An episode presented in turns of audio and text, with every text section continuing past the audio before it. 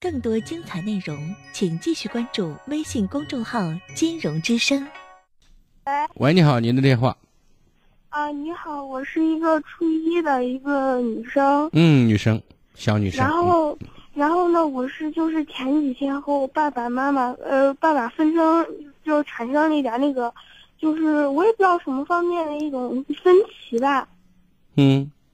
就是，呃，我我是认为，就是这个父母和孩子之间的这个，呃，必须是互相保持互相尊重。但是呢，我爸爸认为他是说，就是孩子要无条件的遵从父母，父母难的呃哪怕错了也是对的，你也要说不能说出来，你就要父母怎么说你就要怎么做。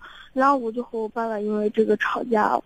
嗯，你父母希望你爸爸希望你无条件的去服从他，是吧？有没有具体的事情啊？父母可以不尊重孩子，但是呢，孩子必须要尊重父母。嗯，你说我现在可能不敢说，但是我会给你记住。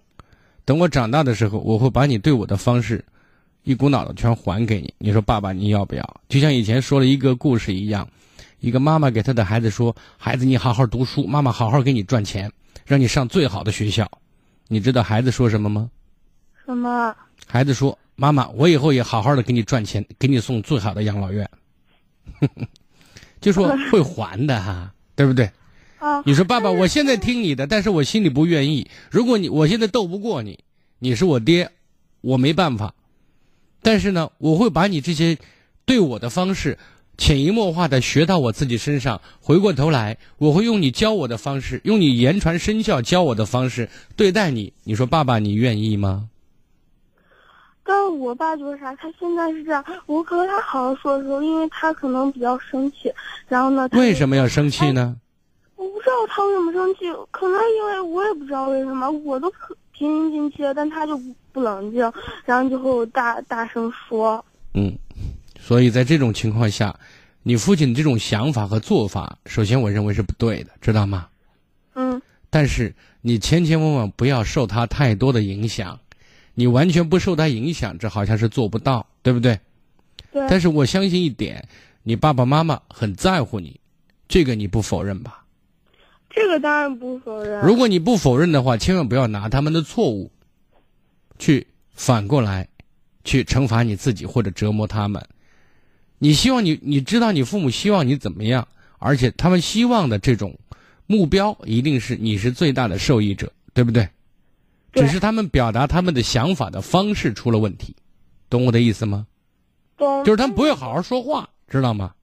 嗯，但是我爸爸就，当时他不愿意听到我这儿，就是和就是和他产生分歧。然后他说：“你如果不赞同我说的话，我就是这样的一个人。你要是不赞同，那你说我不赞成，我不赞成。那以后你记住，当你胳膊扭不过大腿的时候，目前你保持。”在非原则性问题上保持沉默，或者照着去做就行了。好，对吧？我唯一要提醒你的是，不要因为爸爸的错误方式，而让自己做出错误的决定，对不对？对。比如说，爸爸说啊，把你骂了一顿，你说他他说你学习，你说让没有，因为你刚学完习，对不对？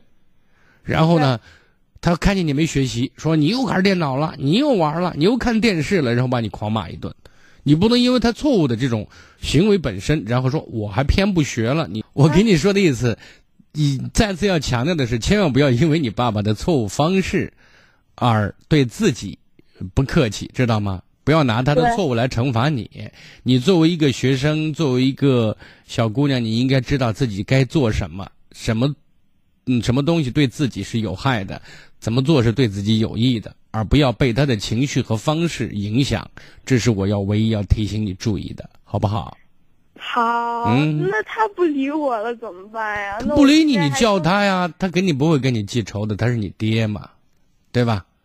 对。嗯，你不要跟他，你要做的像一个大气的孩子，他反过来说哦，他就会反思，姑娘都比我做得好，我这个当爹的是不是要改变呢？